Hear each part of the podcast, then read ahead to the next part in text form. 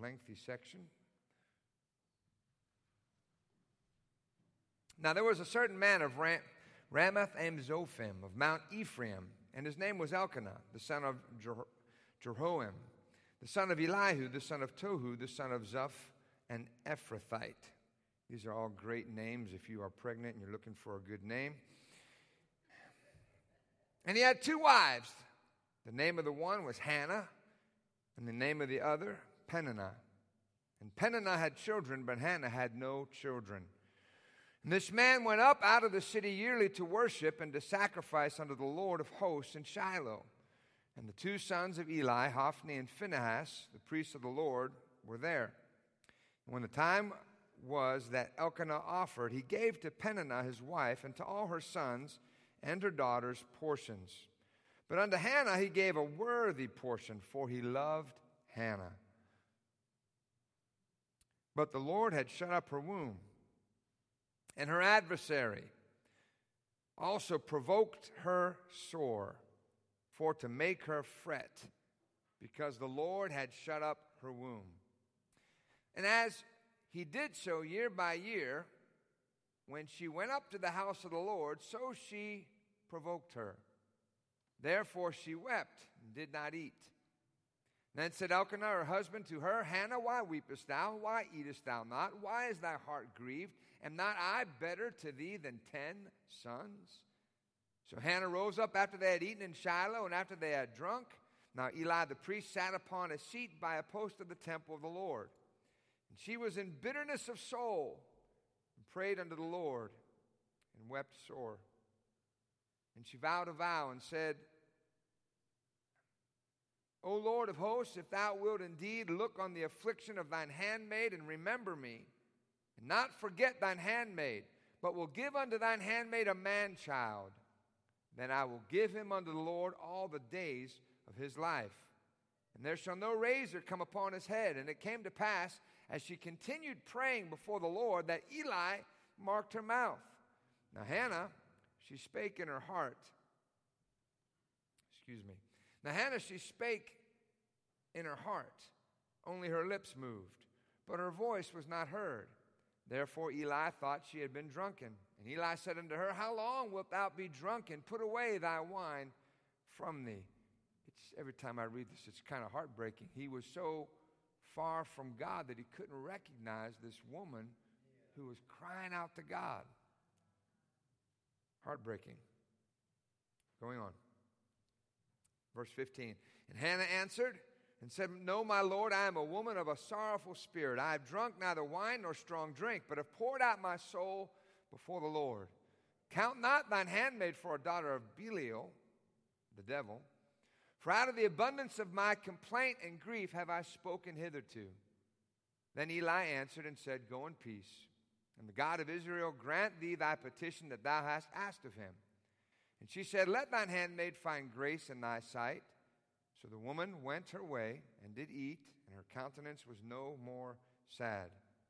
And they rose up in the morning early and worshiped before the Lord, and returned and came to the house to Ramah. And Elkanah knew Hannah his wife, and the Lord remembered her. Wherefore it came to pass when the time was come, about after Hannah had conceived, that she bare a son, and called his name Samuel, saying, Because I have asked him of the Lord. Would you go back to verse 6? And her adversary also provoked her sore, for to make her fret, because the Lord had shut up her womb. I'll read verse 7 too. And as he did so year by year, when she went up to the house of the Lord, so she provoked her. Therefore she wept and did not eat. I'd like to preach to you tonight with God's help on the right response to being provoked. The right response to being provoked. Let us pray. Reverend Hill, would you please pray over our message and messenger?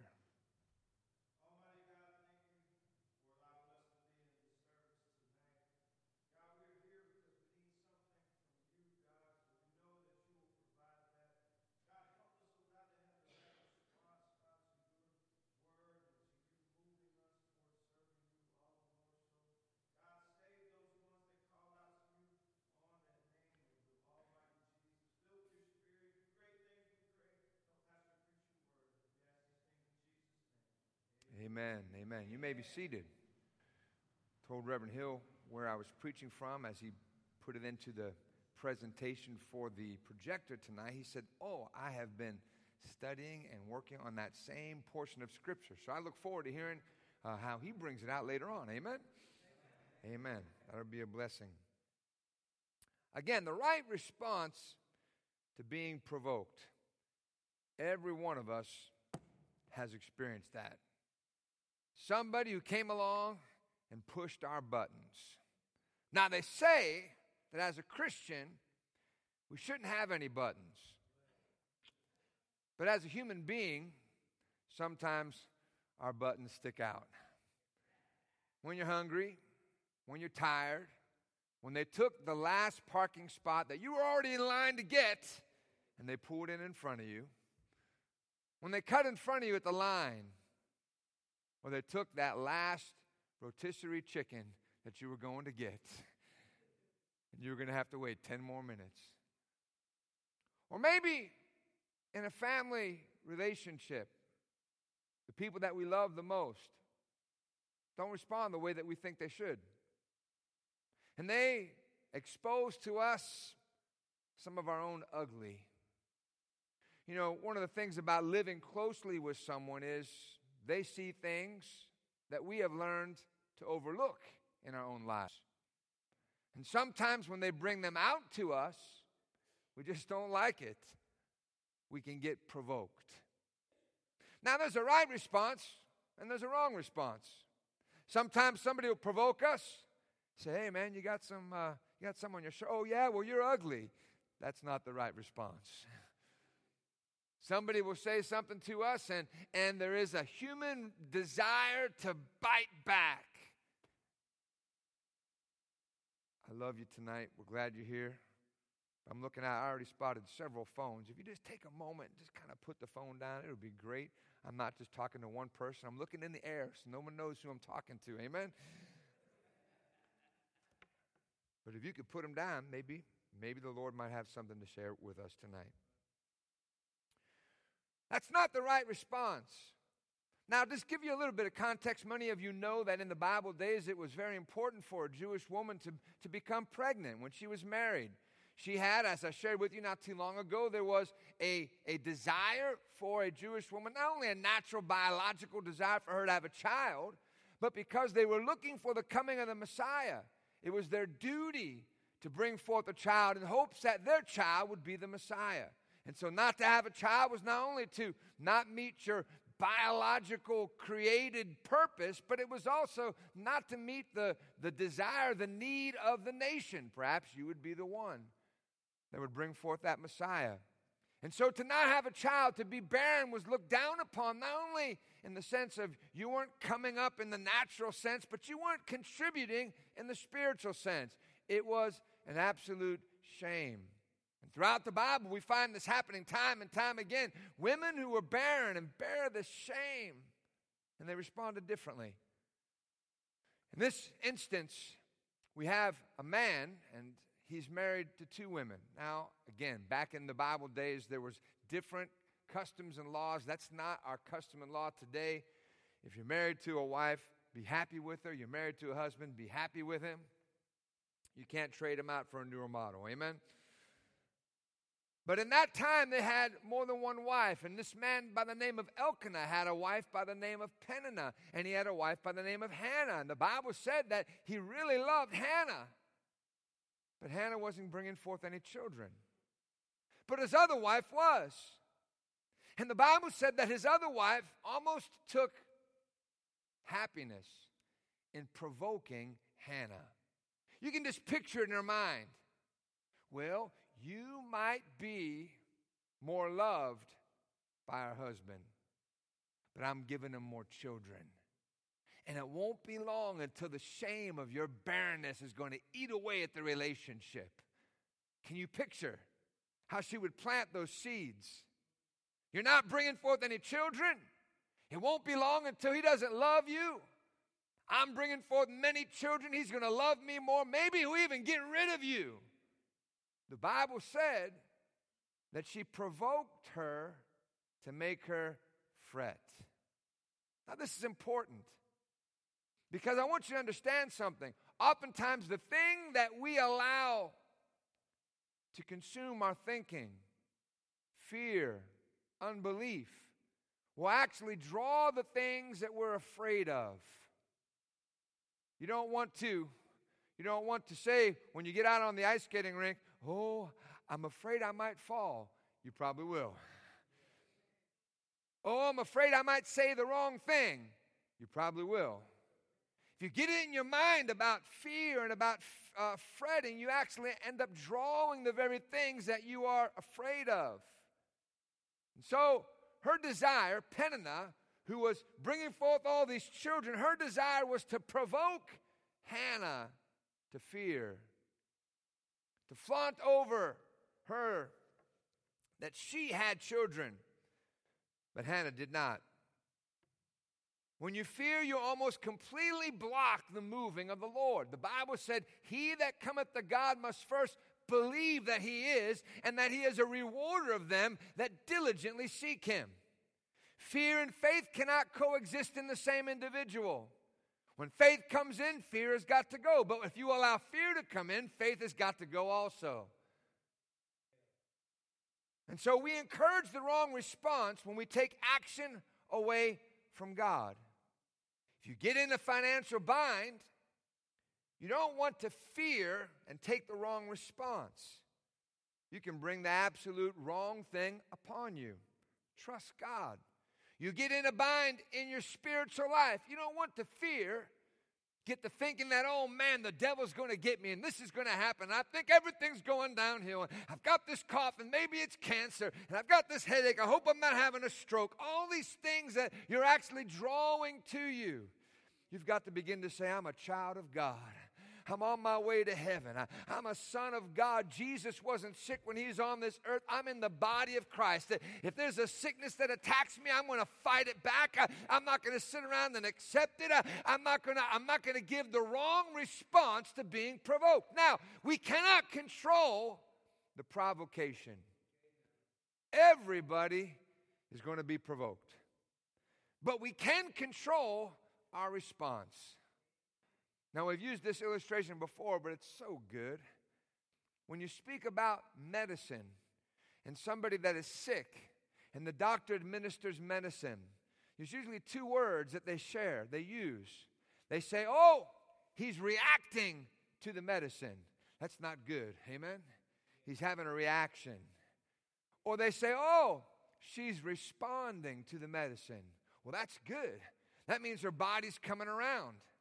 And so the same thing applies in the spiritual realm. There are times when we are provoked, we can either react to it, we can fight back, we can be like a, a snake that wants to bite back, or we can respond to it. God is calling us to have the right response to being provoked. Different people have different talents, different abilities. God wants us to use our ability in a way that glorifies Him. Our enemy is after us to go backwards, to fret, to look at what we don't have. But God is trying to inspire us to believe for something good. I want you to notice all the while that Peninnah was provoking Hannah and Hannah did not have the right response, nothing was happening. But something began to happen. First, Hannah had an advantage. Number one, Hannah understood that it had to be her. Think about it if there was no Peninnah, then Hannah could have said to Elkanah, her husband, I don't know what's wrong with you. You must be shooting blanks because I can't get pregnant. Amen? You can imagine that she would have blamed her husband. Come on, wives. If nothing else, a husband is good as a target of blame. Amen?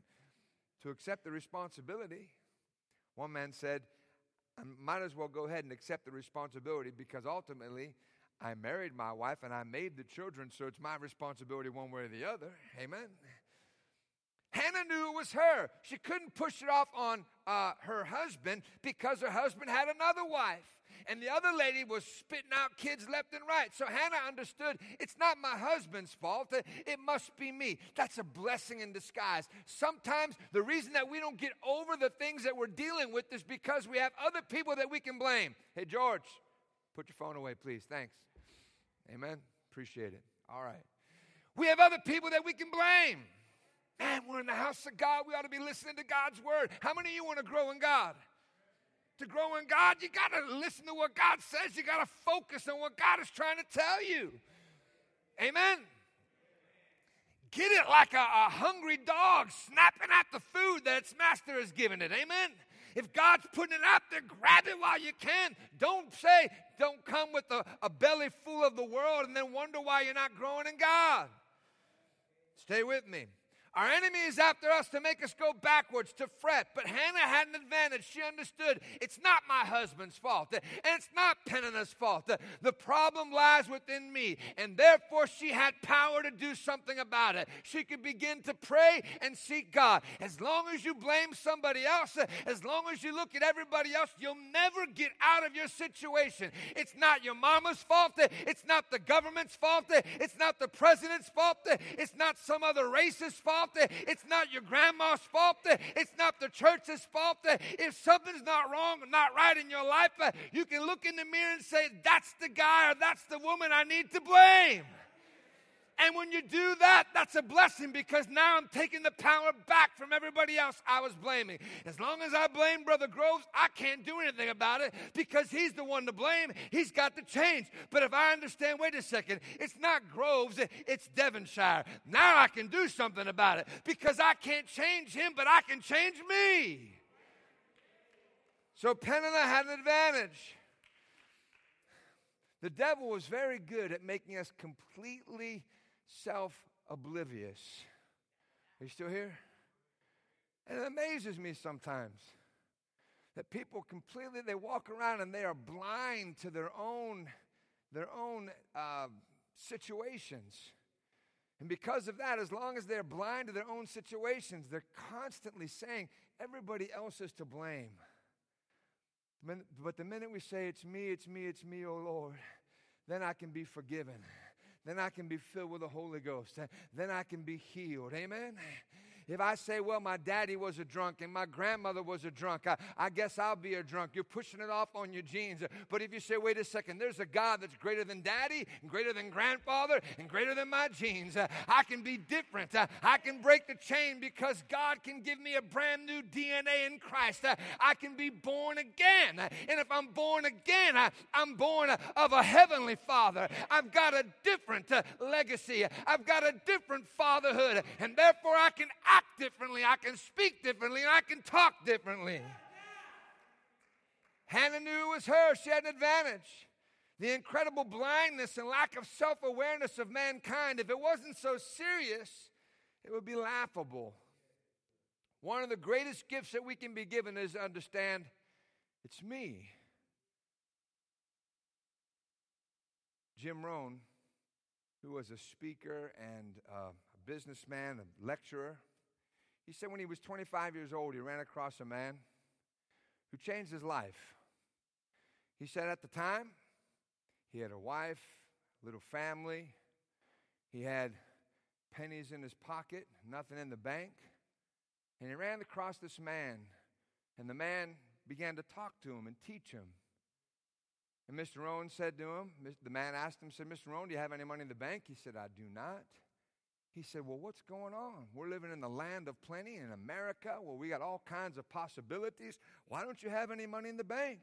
He said, Well, the people that I work for, they only pay me this much. And he said, Mr. Rohn, let me ask you, do they pay anybody else in that company more than they pay you? He said, They do. So then it's not the fact that they only pay that much, they're only paying you that much. He went on to say, Well, uh, the problem is that, that the taxes are too high and this is going on and that's going on. And the man listed off, he had a long list of all the reasons why he wasn't succeeding. And finally, his mentor said, Mr. Rohn, I want you to understand something. It's not the taxes, it's not the company, it's not anything else. You are the reason. If you would begin to work on you more than give excuses, you would change. And in a few years, he went from being penniless to being quite successful. Now, I know that that's a, an example in the business world, but the same thing can happen in you. If you come to church and say, Pastor, you don't understand, I'm stuck. No, there is a God that can do exceedingly, abundantly, above all that we ask or think. Pastor, you don't understand, I'm sick. No, there's a God that says that they shall lay their hands on the sick and they shall recover. Pastor, you don't understand, I've got a bad husband, but you don't have a bad God. I've got a bad wife, but you don't have a bad God. You don't understand, I live in Missouri. If you would go to California, you'd have the same bucket of problems because you take them with you. If you go to Alaska, wherever you're at, it's going to be the same because you are going to be there. But if you understand, wait a second, I know that God is in me and I can be different. I don't have to be a druggie. I don't have to be a, a, a stuck in the ghettos, uh, spiritually speaking. I don't have to be stuck cursing and with this low mentality, full of sin, just sucking in the world and its media as it just uh, deadens my spirituality. I can turn that junk off and say, let me do something for Jesus. Let me understand eternity is knocking on my door, and God is calling me to make a difference. Hannah knew it was her, she had an advantage. But look what happens.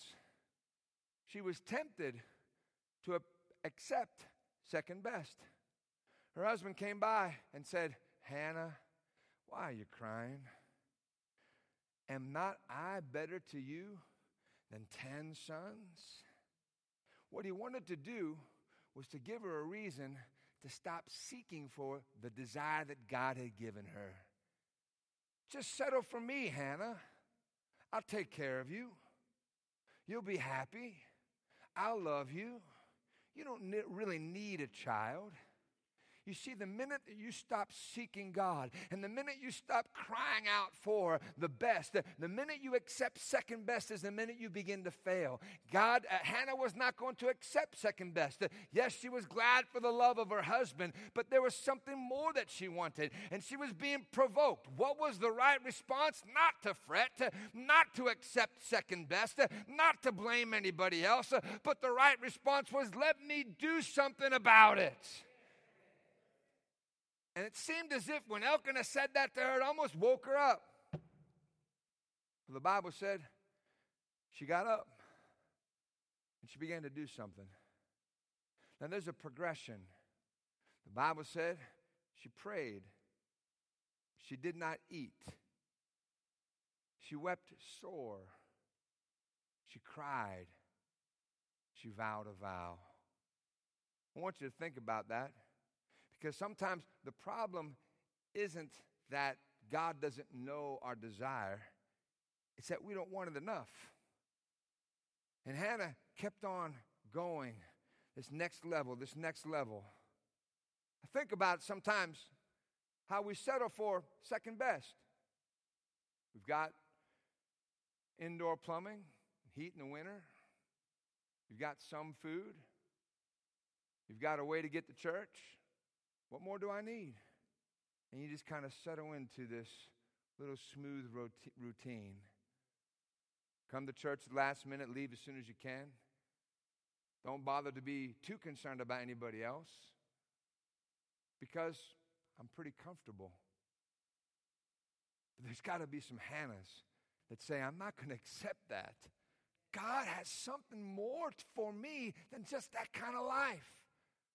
Listen, this has been on my heart. I was telling William about it.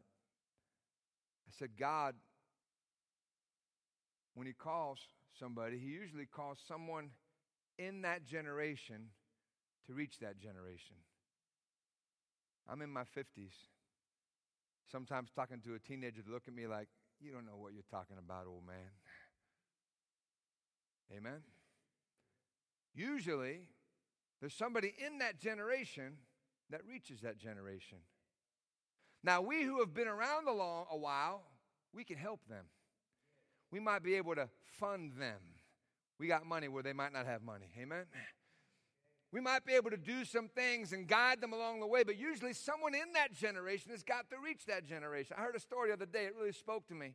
It said this man, he would go and help his grandfather in, in, farm. And at the end of every day, hard work, they'd usually go to this one particular field and, and they had a flatbed and they would roll out the stones out of that field. There's always plenty of stones there. And eventually, his grandfather died and they sold that family um, homestead. About 20 years had passed, and they had a family reunion, and the man went back to where it was. Somebody else had bought that family homestead, and he looked and he said, In that very field where they had rolled out stones, he said, there was now corn that was taller than he was. He said he probably shouldn't have done it, but he ripped off one of the stalks of corn. He went and he laid it on his grandfather's grave. And he said, Grandfather, grandfather, the very place where we rolled out stones, they're now eating corn. And the man used it as an illustration. One generation rolls out stones so the next generation can eat corn. And maybe we've been blessed because we stepped into a situation where we were eating corn. But there's a generation coming after us. And we've got to roll some stones out. And they might end up just eating corn at the beginning, but eventually they get to the place where they got to roll some stones out. Amen? One generation prepares for the next generation. And we can't sit back and say, well, let me just, let me just uh, do my La-Z-Boy on my way out of here to heaven. Let me do all I can and help the next generation. I'm almost done. Stay with me. Get ready, musicians. She was tempted by her husband to settle for second best. But she said, that's not going to be good enough. I want more than just a husband's love. I want a child. She prayed. She fasted. She wept. She cried. She vowed a vow. That was the right response. God, I can do something about this. We're in this 90 day challenge. My desire, I think Reverend Hill also, is to provoke you, to stir your heart, to say, let's really do something while we have our chance. We're going to pray, but I want to call you to a day of fasting. I want to talk about it on Sunday also. But why don't we plan, not this Saturday, for next Saturday, for a day of fasting and prayer? If we really want to reach our generation, are we willing to take the next step? To not just pray about it, but let's fast. Let's vow a vow. Let's seek God. Let's ask God to do something in us. It's not the government, it's not the other church, it's not the neighborhood or the police or anything like that. We've got the ability to make a difference. What will you do? Say, Preacher, you're provoking me. You can get upset and walk out and leave the church. That's not the right response. But you can come and say, God, just take me back let me get back to that place where I first made that commitment to you. And if you make that vow and you cry out to God, God can change you, God can use you, you can reach your generation. Would you bow your heads, close your eyes as Reverend Tuig comes to lead the altar call?